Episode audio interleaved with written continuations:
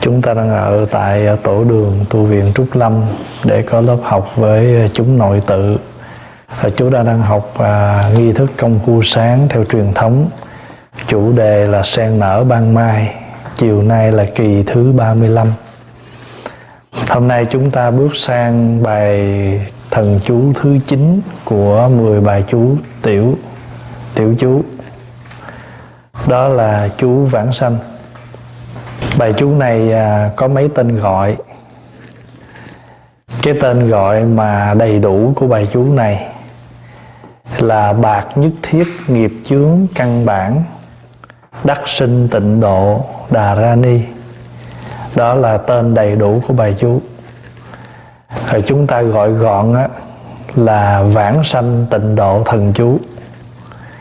Còn nếu chúng ta gọn nữa thì gọi là chú vãng sanh và vì à, có cái tên gọi là chú vãng sanh cho nên à, phần lớn bị hiểu lầm là khi nào chết mới tụng chú này. Cho nên à, nghe tụng chú này thì không mấy gì vui lắm là tại vì nghĩ rằng chú này tụng cho người mất. Chứ còn à, mình đang sống đây thì không tụng chú này. Nhưng mà thật sự ra không phải vậy. Ngay khi chúng ta đang sống ở trong đời này mà nếu chúng ta muốn sự tu tập hay là đời sống của mình có phần à, ổn định á cũng phải nhờ cái sự tiêu nghiệp. Nếu mà nghiệp chướng còn quá nhiều thì sống đời rất khó. À, đây là cái nói chung chứ không phải riêng ở ngoài đời hay trong đạo nha. Nói chung là dù trong đời hay trong đạo mà nếu chúng ta còn nhiều cái nghiệp nhiều cái nó chướng ngại mình thì mình làm việc gì cũng không xong dù là một cái công việc ừ, trong đời sống hàng ngày hay là con đường tu tập của mình cũng vậy. Cho nên cái ý niệm là muốn tiêu trừ những cái nghiệp chướng căn bản, ai cũng phải cần hết và không phải đợi tới vãng sanh. Nhưng mà nếu như mà chúng ta, nếu nói xa hơn, người muốn vãng sanh mà nghiệp chướng còn nhiều quá, vãng sanh không được. Bài chú này à, được à, dịch à, được lấy ra từ trong kinh, gọi là kinh niệm phật ba la mật thì chúng ta thường là hôm trước mình đã nói mình có ba chướng đúng không? Mình nhớ không? Mình có thứ nhất là phiền não chướng, thứ hai là nghiệp chướng, thứ ba là báo chướng. Đó là ba cái chướng của mỗi chúng ta. Khi mình nói tới vãng sanh á, thì chữ vãng nghĩa là đi tới. Sanh là một sự sống vậy thì chữ vãng sanh nó không có phải là khi nào mình chết mình mới vãng sanh về cõi phật. Cái đó đúng rồi. Nhưng mà nếu như mà hiện tại bây giờ cuộc sống của mình cứ dậm chân một chỗ khổ vẫn khổ đau vẫn đau buồn vẫn buồn thì đâu có vãng sanh.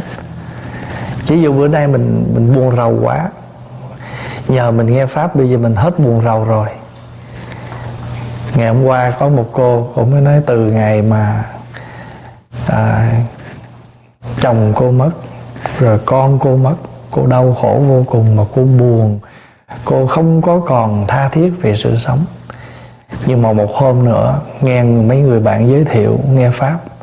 Cô lên cô nghe pháp và kể từ đó, tâm hồn cô cởi mở ra. Bây giờ cuộc sống cô nó bình an vô cùng.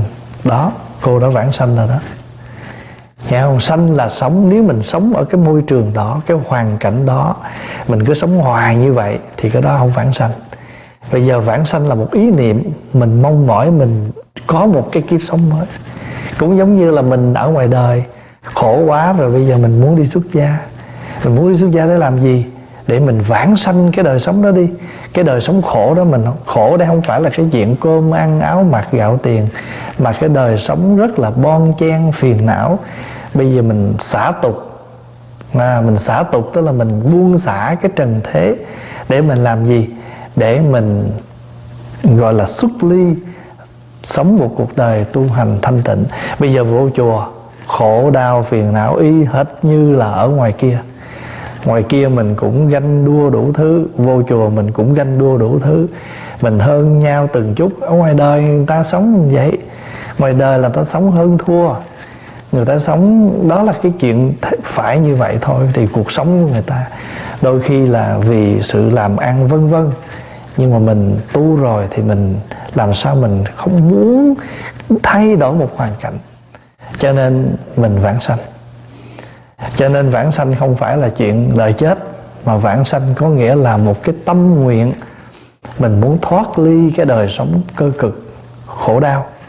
Và mà khổ đau do cái gì? Do ba cái phiền não của chúng ta. Đó là phiền não chướng, do nghiệp chướng, do báo chướng. Đó là cái phiền não, đó là phiền não căn bản. Đó là nghiệp chướng căn bản. Còn nếu mà nói rộng ra nghiệp chướng căn bản nữa 10 thứ. Tham, sân, si, mạng, nghi. Đó, là năm cái này là năm cái phiền não mà gọi là, nó làm sao? Nó lanh lợi lắm không. Rồi còn năm cái phiền não thuộc về cái thấy. Cho nên đó, tham sân si mạng nghi là năm rồi. Bước qua thứ sáu cái là tới gì? Tới cái biên kiến. Là bắt đầu từ cái thứ sáu này đi về sau đây là năm cái phiền não do những cái nhận thấy nhận biết của chúng ta. Biên kiến thấy bên. Tà kiến là thấy sai lầm. Kiến thủ là dính chắc vào những cái gì mình mình thấy không? giới cấm thủ là những giới luật giáo điều mình học. Rồi kiến thủ kiến. Năm cái đó nó thuộc về năm cái thấy nó liên quan đến cái thấy của chúng ta. Thành ra thành ra cái gì? Thành ra 10 cái căn bản phiền não.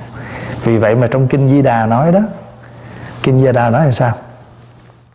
Cõi cực lạc, từ đây quá mười muôn ức cõi có một thế giới tên là cực lạc, hữu xá lợi phật. Không? Thập vạn ức phật, hữu thế giới danh viết cực lạc.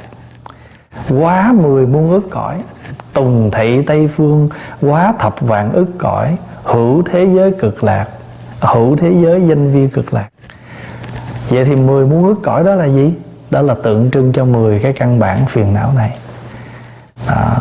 cho nên á nếu nói cực lạc mà xa, nếu nói cực lạc xa thì xa lắm. Quá 10 muôn ước cõi là người mà muốn qua khỏi 10 muôn ước cõi đó thì phải qua một quá trình tu tập mới tới được cõi nước cực lạc. Còn nếu mà nói đơn giản, dễ hiểu là gì? Người nào mà chúng ta giảm đi, thí dụ như bây giờ mình sống bằng 10 cái căn bản phiền não đó, bây giờ mình tu tập rồi mình giảm, vậy thì mình chưa tới cực lạc nhưng mà mình làm gì? Mình gần tới cực lạc. Tại sao mình giảm? Mình càng đi càng đi thì càng đi tới đi tới. Thí dụ bây giờ mình lái xe từ đây xuống uh, Calgary 300 cây số. Mình đi được trăm cây số rồi. Hỏi tới tới tới Calgary kia chưa? Hỏi chừng nào tới? Sắp tới rồi. Tại vì còn có 200 cây nữa thôi. Đó. rồi tới đâu tới đâu? Chưa tới. Nhưng mà sắp tới vì sao? Vì mỗi một lần mình đi tới là mình lướt qua được những cây số đó thì tu hành cũng vậy. Cho nên ngài à, Trần Nhân Tông trong một cái bài kệ mà nói về Tây phương ngài có hai cái bài. Hai cái bài cũng hay lắm. Mạc đạo Tây phương cận. Tây phương thập vạn trình. Di đà thùy tiếp dẫn. Vô tử diệt vô sinh mạc đạo, tây phương cận, đừng nói rằng tây phương gần. Đừng nói tây phương gần. Mạc đạo, tây phương cận, tây phương thập vạn trình. Cõi tây phương muốn tới không? Phải đi tới mười muôn ức cõi. Khi được tới đó rồi thì sao? Di đà phóng quang tiếp dẫn mình, gọi là di đà thùy tiếp dẫn. Chừng đó mình mới sống được cái gì? Vô tử diệt vô sinh. Không sanh, không không sanh cũng không chết. Không chết cũng không sanh. Vậy thì cái ở cái giáo lý này á, thì ngài nói tới cái gì? Nói tới cái tha lực. Nói tới cái tha lực là mình tu tập, mình cần hai phần, hai việc đúng không? Thứ nhất là mình phải tu đúng chân lý, thứ hai là phải có thiện tri thức trợ duyên cho nên mình á, tự lực tự mình thí dụ mình muốn vãng sanh cõi phật thì mình phải buông xả những cái tham đắm dính mắc rồi nhất tâm niệm phật. Có tính có nguyện có hạnh phải đi qua những quá trình tu tập như vậy thì và đồng thời được cái gì? Được cái sự trợ duyên của thiện tri thức thí dụ như hoàn cảnh tu tốt nè không có ai quấy động phiền não mình nè là một hạnh phúc rồi. Không? rồi á, mình được những người xung quanh trợ duyên cho mình. À. cho nên á cái người muốn vãng sanh tịnh độ phải có hai điều.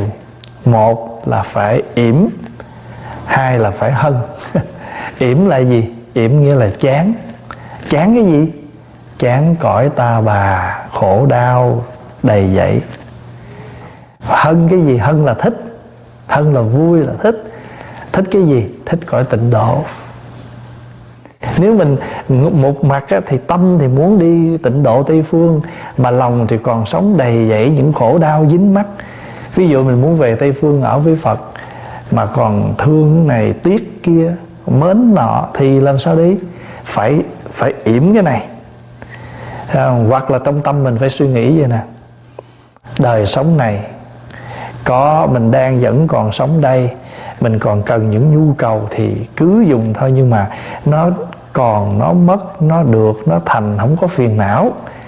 Coi như là xả lúc con thì dùng cũng có là thôi, thí dụ vậy đó. Chứ còn nữa là mình buông xả hết thì cũng khó, tại mình vẫn đang sống trong cái hoàn cảnh này mà. Có một bà cụ Pháp hoài hay kể đó bà niệm Phật siêng năng từ sáng tới tối là chỉ trì kinh niệm Phật đến nhà bà thì bà thờ một bàn Phật rất đơn sơ. Bà mới nói à, con không dám sắm hình tượng rồi nghe mấy cái chân đèn đồ loại tốt. Con sợ rồi mai mốt ở đây á, mình mình tiếc của mình dính mắt không vãng sanh được. Đó. thật ra mình có cái gì đi nữa nhưng mà cái tâm mình không dính thôi. Nhưng ở đây bà cụ sợ cái tâm của mình nó chưa có đủ mạnh ví dụ sắm một cặp đèn nhiều tiền quá rồi xài chưa được bao lâu tới hồi mình đi cái, cái mình tiếc rẻ. Cho nên muốn về cực lạc phải sanh cái tâm yểm tức là chán bỏ. Mà ngược lại phải sanh tâm hân hân cái gì? Hân cõi phật hân cõi lành. Cũng giống như mình tu thôi. Người muốn xuất gia vô chùa tu mà không yểm thế gian. À, không yểm thế gian không hân cõi phật thời cõi tu mà cứ thích theo thế gian. À, thí dụ bây giờ mình à, mình sống trong chùa mình tu mà thời gian đọc sách không để dành thời gian mình học kinh không có để dành mà cứ hẻ rảnh là chạy lên youtube facebook có lướt suốt ngày trên đó thì làm sao? Cho nên mình phải có thời gian cho phải yểm nếu mình còn thích tìm tòi mấy cái đó thật ra không tội lỗi gì hết. Nhưng nó không có thì giờ. Để mình xả cái này thì không, cái đời sống tu hành mình không có thấy vui được. Hòa thượng à, hòa thượng vạn đức tức là sư ông trí tịnh hiệu của sư ông là hân tịnh. Sư ông thì pháp danh là thiện bình. Pháp tự là trí tịnh. Pháp hiệu là hân tịnh. Hân tịnh là gì? Là người thích cõi tịnh độ. Người thích cái cõi lành, cõi an tịnh cho nên mình phải có cái hân tịnh. À, thì người có hân thích cõi lành thì mới về được cõi lành. Mình mình muốn vô chùa ở mà mình không thích yên vắng thích ồn ào náo nhiệt rần rần thì sao ở? Còn người nào mà thích tu đông người thì mình ứng xử theo đông người. Nhưng mà lúc không có ai một mình mình vẫn vắng lặng yên tịnh mình làm việc. Giống như bữa thứ hai vừa rồi vậy đó không còn ai trên tây thiên, còn có ba, bốn thầy trò, mỗi người một góc làm việc đó. thành thử mà không có, mà mà làm việc một suốt từ sáng tới tối, cứ người góc vậy mà làm việc mà xong ngày hôm đó rồi thì mọi việc nó rất là vui vẻ mà mình không có gì hết, tại vì mình thích làm việc đó và mình không cảm thấy là cần phải ồn náo một mình thì mình làm việc theo một mình đó cho nên á, thật ra cái ý niệm vãng sanh á, ở trong kinh nguyên thủy vẫn có chứ không phải không. Nhưng mà dùng từ khác thôi. Ví dụ như ở trong kinh trung bộ á, đức phật có dạy như thế này. Vì do chúng ta biết rõ được cái bản chất của dục. Bản chất của dục là gì? Là của cái desire, của những cái passions à mình biết rõ những cái đó. Cho nên mình sao? Mình sanh cái tâm nhàm chán. Vì sanh tâm nhàm chán đưa đến cái được cái tâm ly tham. À, thí dụ như bây giờ mình sống mình vẫn còn dục là dù như muốn ăn nè muốn uống nè muốn mặc đẹp nè. Thí dụ vậy đó muốn cái gì cũng sang cũng đẹp. Cái chuyện đó là những cái cái thế gian những cái những cái ham muốn thế gian nhưng mà người tu của mình đó, biết rõ bản chất đó là sao. Mình chỉ lấy những cái nhu cầu nhưng đừng dính nó. Thí dụ như uh, họ mình ăn no thôi đã vậy rồi còn sợ không có ăn đi lấy bao lấy túi đựng lại để dành riêng cho mình mà trong đó người khác người ta không có ăn.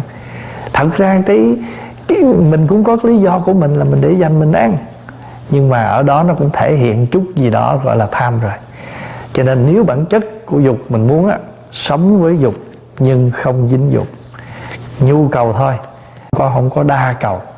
Cho nên do mình biết rõ được nó cho nên mình phát tâm ly tham.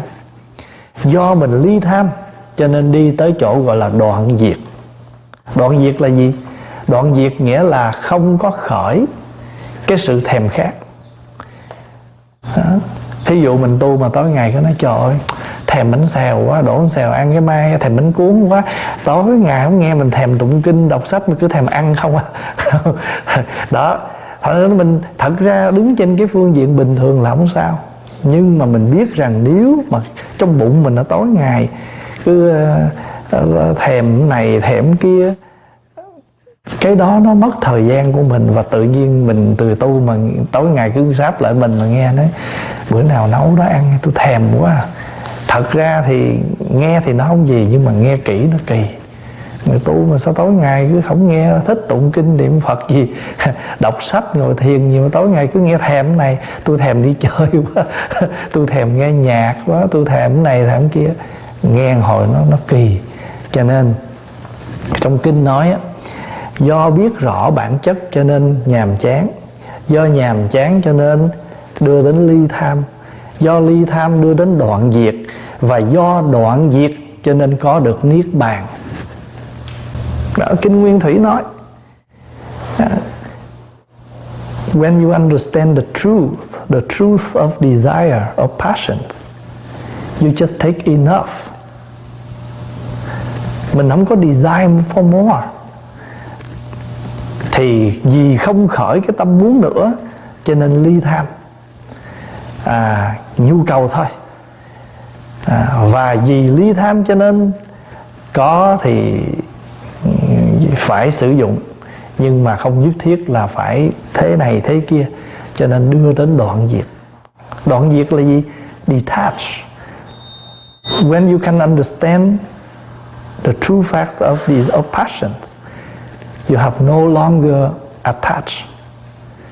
When you are no longer attached you can detach easily that bring you to nirvana.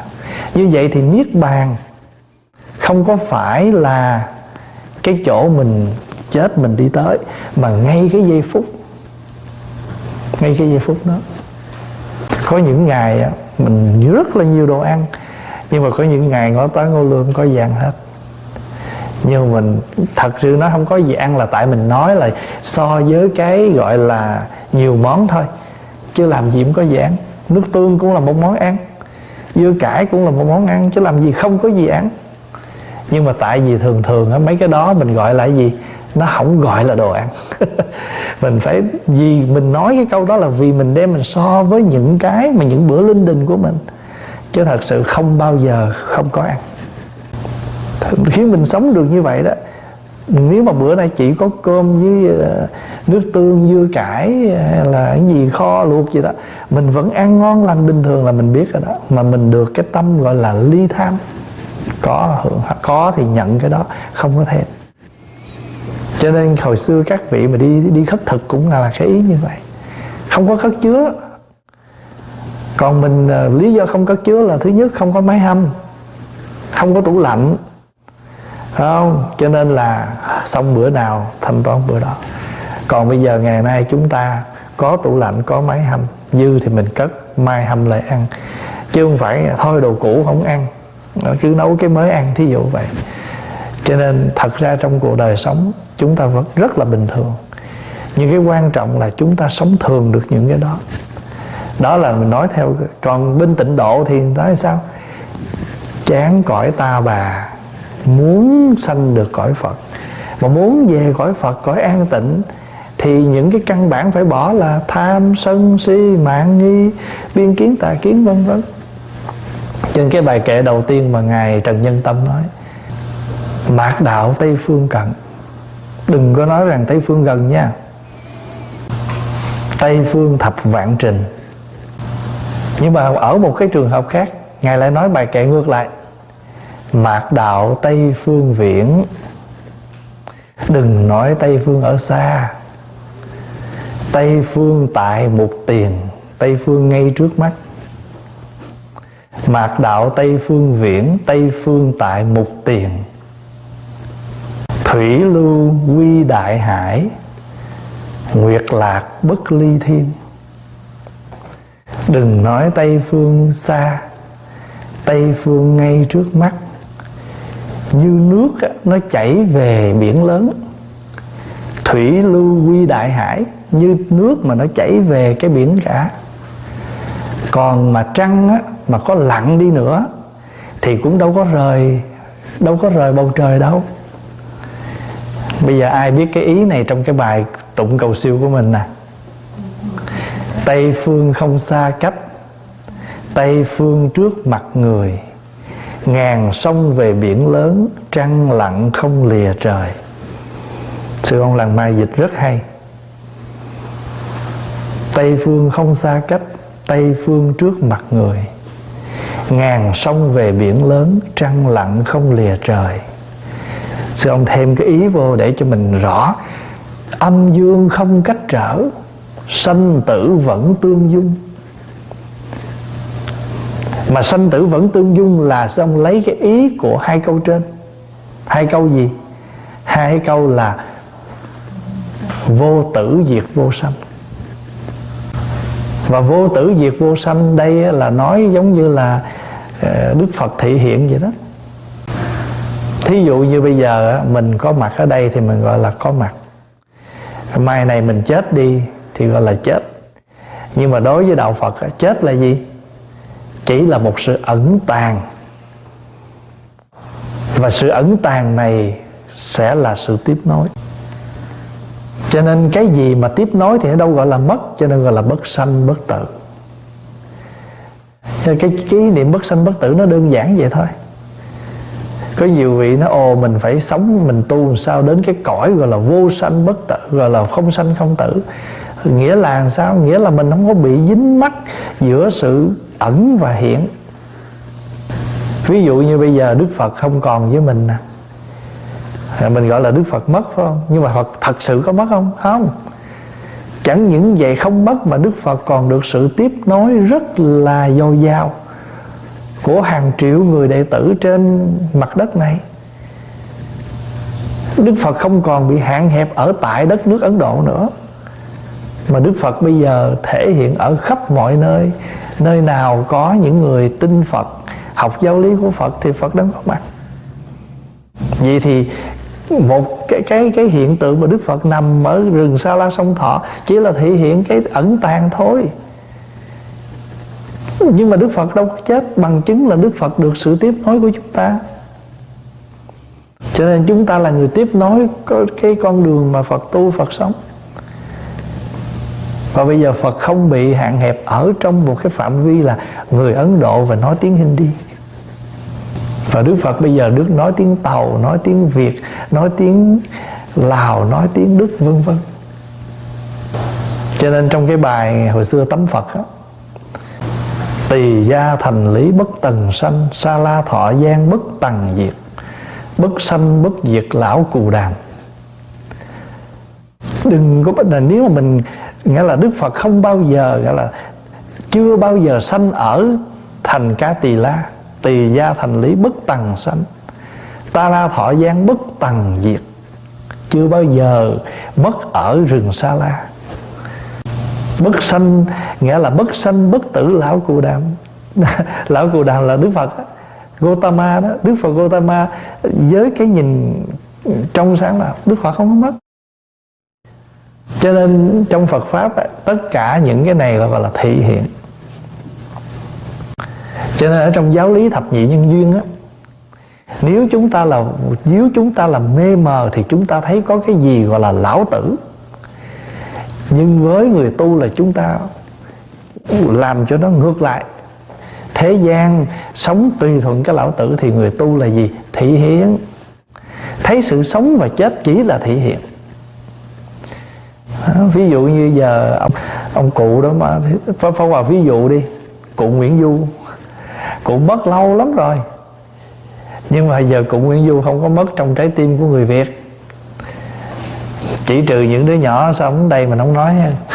Chứ người Việt nào mà sống ở Việt Nam, đã từng sống Việt Nam, đã từng đi học Việt Nam thì hình như không ai biết, không ai không biết cụ Nguyễn Du. Và dù họ không thuộc hết các tác phẩm truyện kiều nhưng thế nào họ cũng sẽ đọc một vài câu trong truyện kiều cho mình nghe.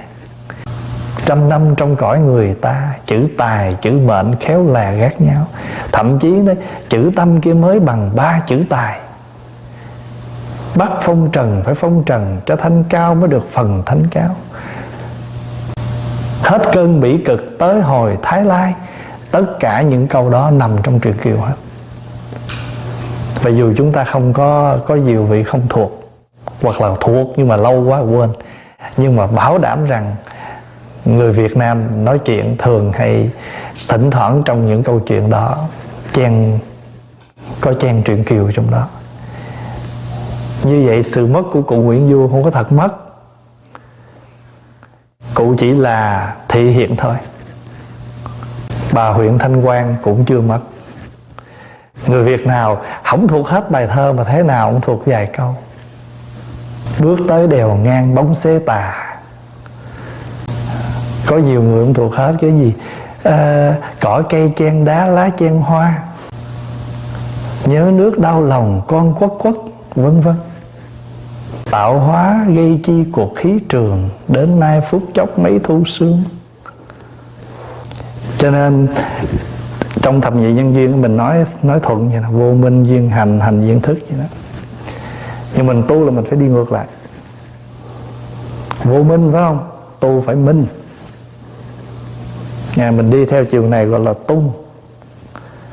Đi theo chiều này gọi là hoành. Đi ngang, đi dọc. Đi dọc, đi ngang. Tung hoành. Mai mốt mình học Kinh Đại Bi Học tới đoạn đó. Trên cái bài bài kệ của Ngài Trần Nhân Tông Ngài có hai bài. Mạc đạo Tây Phương Viện Mạc đạo Tây Phương Cận, Tây Phương Thập Vạn Trình. Tớ đừng nói Tây Phương gần nha. Tây phương cách tới 10 muôn ước cõi lận. Còn ngược lại, bài khác này nói, mạc đạo Tây phương viễn, Tây phương tại mục tiền. Thật ra, Cái chân chánh nhất là tịnh độ ở đâu? Tịnh độ ngay tâm mình. Nếu lòng mình có bình an Thì ở đâu mình cũng an. Cái câu mình hay nói Peace in yourself Peace everywhere. Hay là tâm bình thế giới bình. Peace in yourself peace in the, around the world. Đó đó là những cái những cái câu nói đó đều để muốn nói rằng tịnh độ ở đâu xa đó. Tịnh độ vốn sẵn nơi chân tâm di đà hiện ra từ tự tánh. Nói là nói vậy nói là nói vậy đó là đạo lý nhưng anh muốn đạt tới cái chỗ mà muốn gọi là, muốn gọi cái cái chỗ là tâm mình tịnh, là tịnh độ cả một quá trình. Cả một quá trình tu tập. Cho nên hai bài thấy nó nghịch nhưng hoàn toàn không có nghịch. Hoàn toàn không có nghịch. Mặc dù tây phương tại một tiền tây phương ngay trước mắt. Tịnh độ ngay trong lòng. Nhưng đâu phải anh nói bằng cái miệng cho nên tôi đâu cần tu gì đâu, tôi ăn chay, tôi ăn hiền, ở lành, tôi không cần ăn chay. Tôi không cần tụng kinh, tôi không cần làm gì hết tôi không cần hình tướng đó. Tôi chỉ ăn, tôi ăn hiền, ở lành, không có đâu. Ăn hiền, ở lành nó chỉ là cái bên, cái bề nổi thôi, còn ẩn tàng ở bên trong tâm mình. Tâm tham, tâm sân, tâm si, tâm phiền não còn rần rần đó. Anh chưa khử trừ thì làm gì có được tịnh độ ngay nơi tâm. Cho nên biết rằng đạo lý là vậy, nhưng muốn muốn được tới chỗ đó, hành giả phải có một cái công phu tu tập. Phải có công phu tu tập. Cũng giống như mình biết rằng á, Đức Phật không ngồi trong cái bức tượng đó. Nhưng mà nhờ bức tượng Phật đó Mà chúng ta biết cái gì gọi là thành kính, Gọi là đảnh lễ, Gọi là quy hướng. Bức tượng đó không có khả năng ban phước cho mình. Nhưng mà bức tượng đó có khả năng giúp cho mình tạo phước Giảm nghiệp. Chứ ai không biết cái chuyện Phật đâu có ngồi trong cái tượng đó đâu mà lấy. Vậy thì nếu mình nói như vậy Thì tại sao anh phải chào cờ? Mỗi lần lễ anh đứng thì, thì nếu vậy thì nó là lá cờ là tấm vải Mắc chi phải chào. Nếu mình nói rằng tượng Phật Phật không có ngồi trong cái tượng đó Vậy thì tại sao anh phải chào cờ? Vì anh biết rằng Lá cờ đó là biểu tượng của hồn Của một cái quốc gia anh đang ở. Anh đang trú ở đó. Hồn thiên sông núi của đất nước đó nằm đó đó. Chị Bình chào không phải chào cấm phải đó, Mà mình chào linh hồn của Tổ quốc. Thì cũng như thế thôi. Ông bà đâu có ngồi trong mấy cái hình đó Mà mình thờ. Nhưng mà nếu không có cái bàn thờ đó con cháu không có chỗ quy về. Nhưng mà mình, Ở trong nhà mình, Trên có Phật, Đó là tâm linh của mình, Dưới có ông bà. Cho nên cái chuyện mình Mình nói cái lý thì nói ai nói cũng được hết. Nhưng nếu chúng ta không có sự, thì làm gì lý nó hiển được? Thí dụ như hai vợ chồng ta thương nhau, hai người đã thương được rồi, tại chi, tại sao phải đám cưới? Vì cái đám cưới đó là cái lý để nói lên cho hai người trẻ đó biết rằng bắt đầu từ bây giờ, con không phải là một người sống ràng rỡ, độc thân nữa, mà con phải có trách nhiệm, có bổn phận là chồng, là vợ, là người đã có gia đình. Là cái lý đó cho nên mình muốn nói lý nhưng đừng quên sự, tại vì sự không có thì lý cũng không. Mà nếu mà chúng ta chỉ một bề nói sự mà không nói lý thì sự nó không trọn. Cho nên xử lý phải vẹn tròn. Mà xử lý vẹn tròn thì cõi cảnh nào mà không phải là cảnh của tịnh độ? Cái quan trọng là mình có quyết định chưa? Mình có quyết định chân ngôn chưa? Vãng sanh quyết định chân ngôn. Có quyết định vãng sanh không? Mình có quyết định rời khỏi cái cục cái cái cõi khổ đó chưa? Cho nên cái cái cái nghĩa của cái bài chú vãng sanh hay lắm. Cái cái tựa đề đó, bạc nhất thiết nghiệp chướng căn bản. You have to take away your basic karma. Nghiệp chướng căn bản. Mình còn rất là nhiều cái basic karma, những cái nghiệp căn bản đó thì làm sao mà chúng ta vãng sanh được? Cho nên đó là cái thái độ dứt khoát. Mình phải có thái độ dứt khoát. Muốn xả bỏ cõi khổ để đi về cõi vui. Thí dụ mình biết cái đó là phiền não mà tại sao cứ bám nó? Mà hãy bám, một mặt thì cứ bám phiền não mà một mặt khác thì cứ cầu cho con vui vẻ. Đi tới ai cũng xin cho pháp vui vẻ, dạy cho con cách làm sao để con vui vẻ. Cho nên có một vị đệ tử tới gặp tổ đạt ma, xin ngài chỉ cho con pháp an tâm. Can you please peace my mind? Tổ mới nói, đem cái tâm bất an ra đây ta an cho. Give me your unpeace mind. I will make it peace. Ông này cứ đi tìm, muốn đi tìm cái tâm bất an. Mà muốn tìm thì phải làm gì? Phải ngồi im xuống để tìm. Mà một khi mà ông ngồi im xuống rồi thì tâm bất an còn không? Không có. Đó là một cách tổ chỉ cho ông an mà tổ không nói. Go back and look for your unpeace mind. Give it to me. Thì bây giờ ông muốn đi kiếm cái tâm bất an Thì ông phải đi tìm chứ muốn tìm thì phải làm gì? Ngồi tịnh xuống, lắng xuống đi tìm Lắng hồi thì không còn gì bình Dạ con tìm tâm bất an không ra. I cannot find I cannot looking for it. Ồ như vậy ta đã an tâm cho ông rồi. Cho nên nó thiền công án người ta cũng dùng cái cách đó đó. Ai là người niệm phật? Ai là người niệm phật? Vì cứ đi tìm cái ai là người thì phải lắng xuống lắng xuống đi kiếm cái người đó. Cuối cùng, tâm nó thanh tịnh vô cùng. À ta đây chứ ai? Nhưng mà phải phải có một cái trick. Cho nên đối với những người mà người ta thích đi vòng vòng, mấy các tổ nhiều khi cũng đốn đại vậy cho nên mình chưa nắm được cái lý á. Đừng có vội nói lý lúc nào mình cũng nói, tôi không cần nói đạo lý, tôi không cần à, tụng kinh, tôi không cần ăn chay, tôi không cần niệm phật. Tôi ăn hiền ở lành được rồi, ăn hiền ở lành chỉ mặt nổi thôi. Còn cái tâm dãy đầy của mình chưa có tận trừ thì làm sao mà chúng ta đem được một cái thanh bình cho thế giới? Ở nhà mình còn chưa an nổi nữa, bản thân mình chưa an nổi nữa. Đó là cái tựa của bài vãng sanh tịnh độ thần chú. Và cái bài chú này tụng sao? Nam mô a di đà bà dạ đó ha. Nam mô a di đà bà dạ nghĩa là con xin quy mạng phật a di đà. Đa tha dạ đa dạ đó là như lai. A di đà như lai. Điệt dạ tha là liền nói chú rằng, nói chú sao? A di rị đô bà tỳ. Đây mới chính thức là câu chú nè.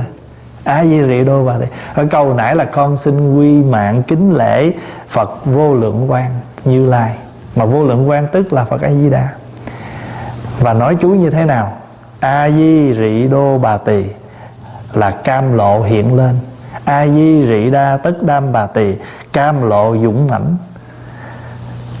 a di rị đa tỳ ca lan đế, a di rị đa tỳ ca lan đa, già di nị già già na. Đạt đến cam lộ dũng mãnh, chỉ đa ca lễ ta bà ha, rải đầy hư không. Con xin nương về phật a di đà. Ngài là bậc như lai. Xin cam lộ hiện lên, cam lộ dũng mãnh hiện lên. Đạt đến cam lộ dũng mãnh rải khắp đầy hư không, mang lại sự thành tựu các tường. Chỉ đa ca lệ ta bà. Thật ra cái chữ phạn nó có một chữ thôi, nhưng mà tại vì người ta mình đọc, mình âm lại cho nên mình phải đọc rõ từng chữ. A, di, rị, đô, bà, tỳ, thí dụ vậy. Chứ thật sự, nguyên thủy tiếng phạn chỉ một chữ rồi, immortal. Mà âm nó silent vậy, nó nhẹ, nó nó nó nhẹ vậy thôi. Nhưng mà tại khi mình phát âm cái cách của mình đọc thì mình phải đọc rõ từng chữ. A di rị đô bà tỳ. Ví dụ vậy đó. Cho nên, đó là cái nghĩa của bài chú ha. Cho người muốn vãng sanh thì phải có hai việc ha. một là mình phải tu tập. Hai là mình phải có thiền tri thức. Phải có những sự trợ duyên. Nói cách khác là phải đủ cả hai phần, tự lực và tha lực thí dụ như um, có những người người ta nghiện rượu thì người ta phải đi đến cái chỗ cây rượu cai rượu. Thì chính phủ có mở những trung tâm cai rượu mở những trung tâm cai uh, áp viện cai uh, cờ bạc. Rồi thậm chí những người mà người ta muốn cai cờ bạc vậy đó người ta chụp hình và người ta gửi lên cái casino đó. Dạ, và mai mốt cái người này mà bước vô trong chỗ đó thì nơi đó phải nhận diện. Người này không được bước chân vô đây chơi. Vì sao? Vì họ phát nguyện, họ muốn làm chuyện đó. Thì được sợ trợ duyên, nhưng mà thật sự ra cái đó cũng là gì? Trợ lực thôi. Trợ duyên thôi, nhưng mà tự cái quan trọng nhất là gì? Tự lớn. thí dụ bây giờ nếu mà mình muốn mình muốn chơi quá đi, bây giờ mình không cưỡng được nổi, bây giờ mình không vô casino, mình ở ngoài mình chơi được không? Vẫn được như thường. Vẫn cái người mà cái máu cờ bạc vẫn còn thì vẫn có thể chơi như thường. Hay là người uống rượu cũng vậy. Bây giờ không cho tập hợp ừ, ba bốn người uống, người, một người họ vẫn uống không? Vẫn uống như thường chứ ở đây à, mấy cái thuốc ho đâu có được bán thoải mái đâu. Tại vì trong đó nó có cái chất. Mà có nhiều người người ta nghiêng quá, người ta cũng kiếm cái đó, người ta uống. Thí dụ vậy. Cho nên, có cái sự quyết định chân ngôn và đồng thời, mình phải nhớ là mình làm cái gì, tự lực là tự mê mình, nhưng vẫn cần cái tha lực. Mà có thể nói rằng cái tha lực á tha lực là gì? Là những cái lực trợ duyên cho mình. Một cái chuyện nhỏ thôi. Thí dụ bây giờ mình à, mình à, cuốc đất. Mình có sức rồi nhưng mà nếu mà không có cây cuốc thì làm sao mình có thể dùng cái sức của mình mà cuốc đất được? Cho nên cây cuốc ngay lúc đó vẫn là tha lực của mình. Phải vậy không? Mình nấu ăn ngon mình nấu ngon là một chuyện rồi. Nhưng không đủ gia vị thì làm sao mình nấu ngon? Vậy thì cái gia vị, tuy nó đơn giản vậy, nhưng mà nó vẫn là tha lực của mình. Thế thì trong cuộc sống này mình bao giờ mình nói rằng tôi không cần ai hết? Không phải đâu. Tại lúc mình buồn giận mình nói vậy thôi.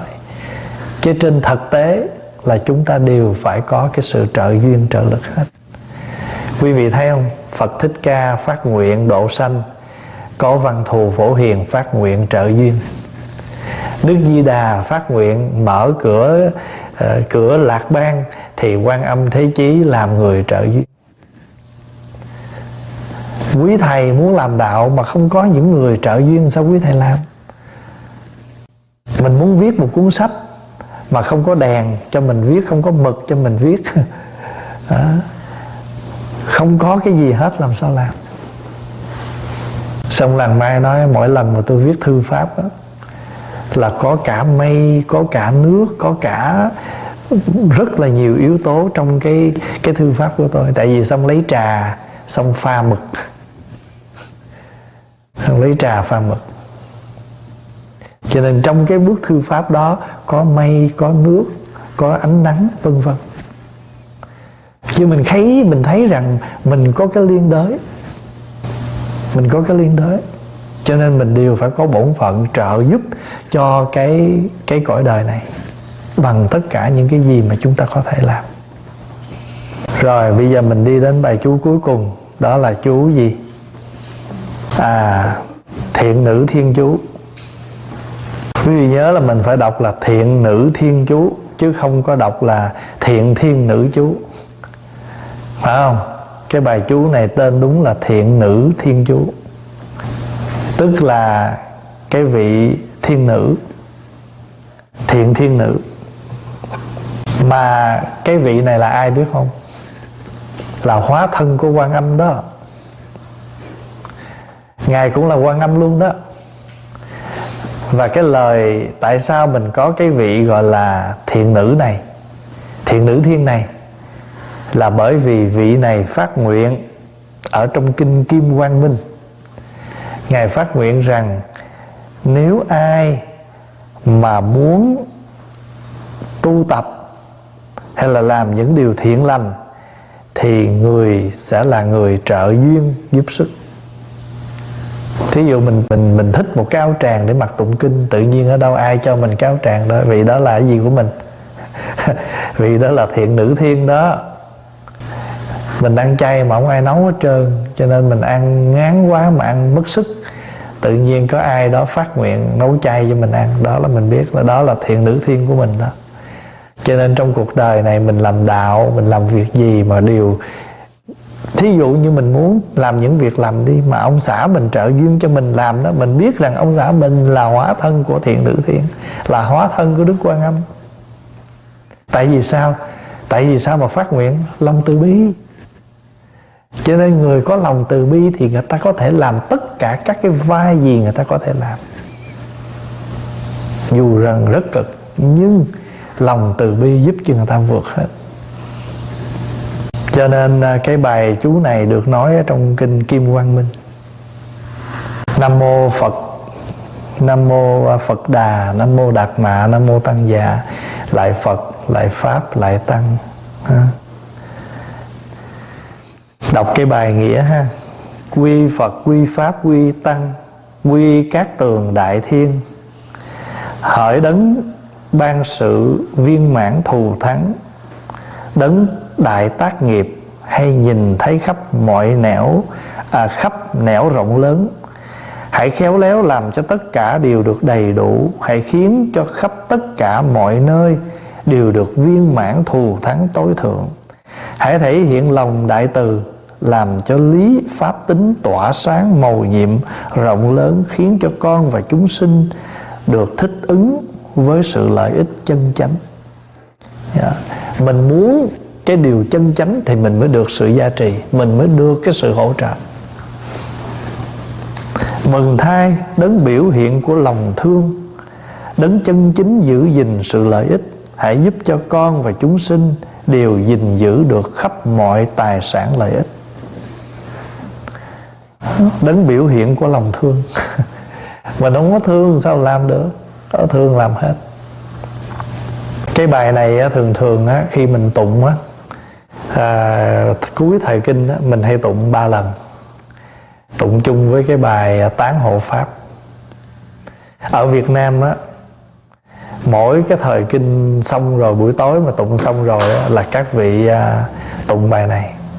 Pháp Hòa nhớ ở ở Việt Nam hồi nhỏ đó là tượng hộ pháp đó, thờ đối diện lại với chánh điện. Ví dụ Phật ở đây thì hộ pháp đứng sao xây lại. Cho nên tụng với chánh điện xong rồi tất cả xoay lại bàn hộ pháp đứng yên tại chỗ chỉ cần xây người lại hướng về tượng hộ pháp tụng. Tại vì sao? Tại vì đây là cầu nguyện cho các vị gia trì và đồng thời tán thán và nhắc nhở các vị hộ pháp. Và nói hộ pháp chứ là nhắc các hộ pháp có mặt đó. Các vị làm gì làm nha, chỉ cần một việc thôi. Thường ư nhân thế khởi từ tánh. Hãy nhìn mọi người bằng mắt thương. Hãy vì thế gian này, thường ư nhân thế khởi từ tâm. Hãy vì, thường vì chúng sanh ở cõi nhân thế này mà sanh lòng lành, mà khởi lòng từ bi. Trú dạ tự thân y pháp trụ ngày đêm tự mình nương vào pháp đó. Nói cho ai? Nói hộ pháp chứ thiệt sự mà cái bài đó mà nếu mà ngồi mà suy ngẫm lại là nói, mà nói là nói nhắc nhở với nhau. Các vị có thể là ở trên mặt đất hoặc là ở trên hư không. Hoặc tại địa thượng hoặc hư không.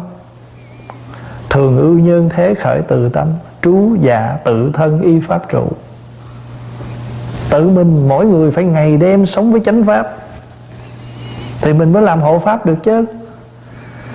Nếu mình không có ngày đêm sống với pháp, làm sao mình hộ pháp? Cho nên các vị muốn hộ pháp không? Dạ muốn. Thì hãy ngày đêm tự mình nương pháp ở. Trú dạ tự thân y pháp trụ. Nguyện chư thế giới thường an ổn.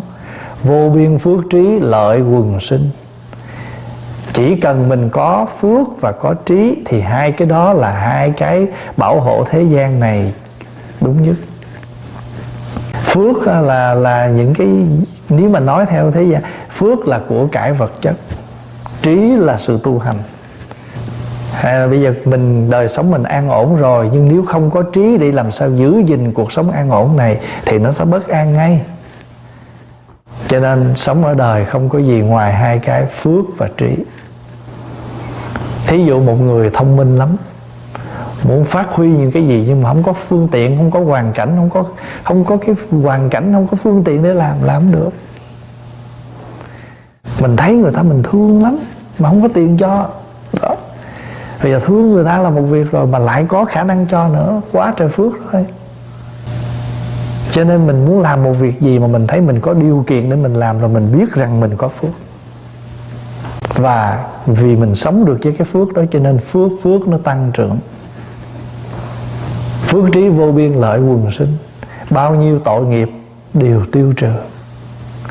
Viễn ly các khổ về viên tịch. Khi nào mình lìa được những cái khổ thì mình sống được với cái chỗ tĩnh lặng đó. Và cái cuối cùng của bài hộ pháp là tụng giọng gì? Thường trì định phục dĩ tự thân. Lấy cái cái cái cái gì đó cái áo thiền định để mặc. Có giới có thiền định. Cái bài này Pháp Hòa cũng có giảng kỹ rồi. Bài kệ hộ pháp này. Và bữa nay mình học hết là tới 10 bài à, tiểu chú rồi đó. À, cái bài cuối cùng tên là thiện nữ thiên chú và thường là trong các cái buổi tụng kinh xong là mình hành trì. Cho nên buổi sáng, công phu sáng ở đây đó, đáng lý là mình tụng ba lần cuối cùng, phải không? Nhưng mà sẵn mình tụng lăng nghiêm á, thôi mình tụng luôn ba lần này thiện lát mình miễn.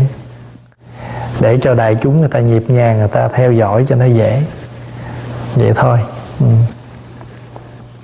theo đại chúng nhớ là vị bồ tát, vị thiện nữ thiên chú, vị thiện nữ thiên này tức là hóa thân của quán âm. Nói cách khác là thể hiện của lòng từ bi. Mình có lòng từ bi thì mình có thể đóng tất cả các cái vai. Mình có thể hóa hiện tất cả các cái hình tướng. À, trước khi à, chúng ta chấm dứt thì à, có một phật tử hỏi về cái ngũ bộ chú. À, ngũ bộ chú là năm câu thần chú mà các vị tu mật ừ, tông hay hành trì thì à, các vị thường đọc à, năm câu chú này. Thứ nhất là tụng án lam. Thứ hai là mình tụng án sĩ lâm. À, thứ ba là án mani bát di hồng. Án chiết lệ chủ lệ chuẩn đề ta bà ha bộ lâm. Năm câu. Và tại sao gọi là ngũ bộ? Bộ tức là một cái group thì ở trong mật tông á, người ta chia ra năm bộ. Thứ nhất là phật bộ thứ hai là liên hoa bộ thứ ba là kim cang bộ thứ tư là bảo bộ thứ năm là yết ma bộ. Đó là năm bộ. Và mỗi một bộ này là sẽ có một người một người thống lãnh một người hướng dẫn. Ví dụ như là phật bộ thì có đức tỳ lô giá na. Liên hoa bộ là có phật a di đà à, kim cang bộ có đức à, à, a xúc bệ. Bảo bộ thì có đức bảo sanh. Và yết ma bộ thì có bất không thành tựu. Trong mật giáo người ta gọi là ngũ phương phật. Gọi là ngũ phương ngũ phật là năm phương năm phật. Và năm cái câu chú đó là biểu tượng cho ngũ bộ cho nên gọi là ngũ bộ chú ngũ bộ chú tức là năm cái câu chú của năm cái năm cái bộ. Và mỗi một bộ như vậy là có một vị phật à, gọi là hướng dẫn. Thì cái câu án lam á, là mình biết rồi đó là tịnh pháp giới chân ngôn. Đọc câu này lên là thân cái cảnh giới xung quanh mình đều được thanh tịnh. Rồi án sĩ lâm câu này là câu chú của đức văn thù trong này gọi là văn thù nhất tự. Thật ra mình đọc là sĩ lâm chứ còn nguyên cái chữ của nó có một chữ stream om stream và mình âm lại là án sĩ lâm. An stream dù vậy đó. Đó là bảo hộ của đức văn thù. Rồi à, án mani bát di hồng là của đức quan âm. Rồi án chiết lệ chủ lệ chuẩn đề ta bà ha là của đức chuẩn đề rồi cái câu gọi là bộ lâm tức là ôm rum thì cái câu này chính là của phật đảnh đại luân nhất tự minh vương. Tại sao gọi là minh vương? Ánh sáng vượt hơn tất cả ánh sáng như hôm trước mình nói đó. Và có khả năng diệt trừ các điều xấu ác. Cho nên thường các vị mà mà chuyên về thì bên à, mật tông thì người ta sẽ trì cái à, dĩ nhiên là rất nhiều những câu chú để người ta có thể hành trì. Cũng giống như là mình tụng kinh pháp hoa à, là có vị thì người ta bên mật tông thì chuyên trì chú thì người ta sẽ chọn một câu chú nào mà người ta tâm đắc. Ví dụ như là có vị người ta muốn trì chú chuẩn đề đó, để mà mà khởi trì mà lâu ngày thì cái năng lực cái lực của người ta có. Thì các vị nào muốn chuyên về cái này thì phải nghiên cứu à, ở bên à, gọi là mật tông ở trong cái quyển um, 10 cái tông phái của Phật giáo đó trong đó có mật tông. Thì trong cái uh, bộ mật tông trong cái phần viết về mật tông người ta cũng có hướng dẫn về cái nghi thức trì ngũ bộ chú. À, à, người ta đọc vậy đó. Án lâm án sĩ lâm án mani bát di hồng án chiết lệ chu lệ chuẩn đề ta bà ha bộ lâm. Đó là ngũ bộ thì hôm nay mình à, học xong à, à, 10 bài tiểu chú và trả lời thêm một câu hỏi của một vị hỏi về ngũ bộ chú. Thì quý vị nào muốn biết về đại bi thập chú thì có thể nghe lại một cái bài một cái bộ băng của pháp hòa đó là, là gọi là đại bi thập chú. Ở đây thì trong cái buổi học với đại chúng xuất gia ở đây thì chúng ta ôn lại à, và lần này à, đặc biệt là chúng ta có truyền online. Và à, sen nở ban mai vẫn tiếp tục. Mình còn những cái phần sau nữa. Thì à, hôm nay mình xong 10 tiểu chú thôi ha. Bữa khác mình sẽ tới bài hồi hướng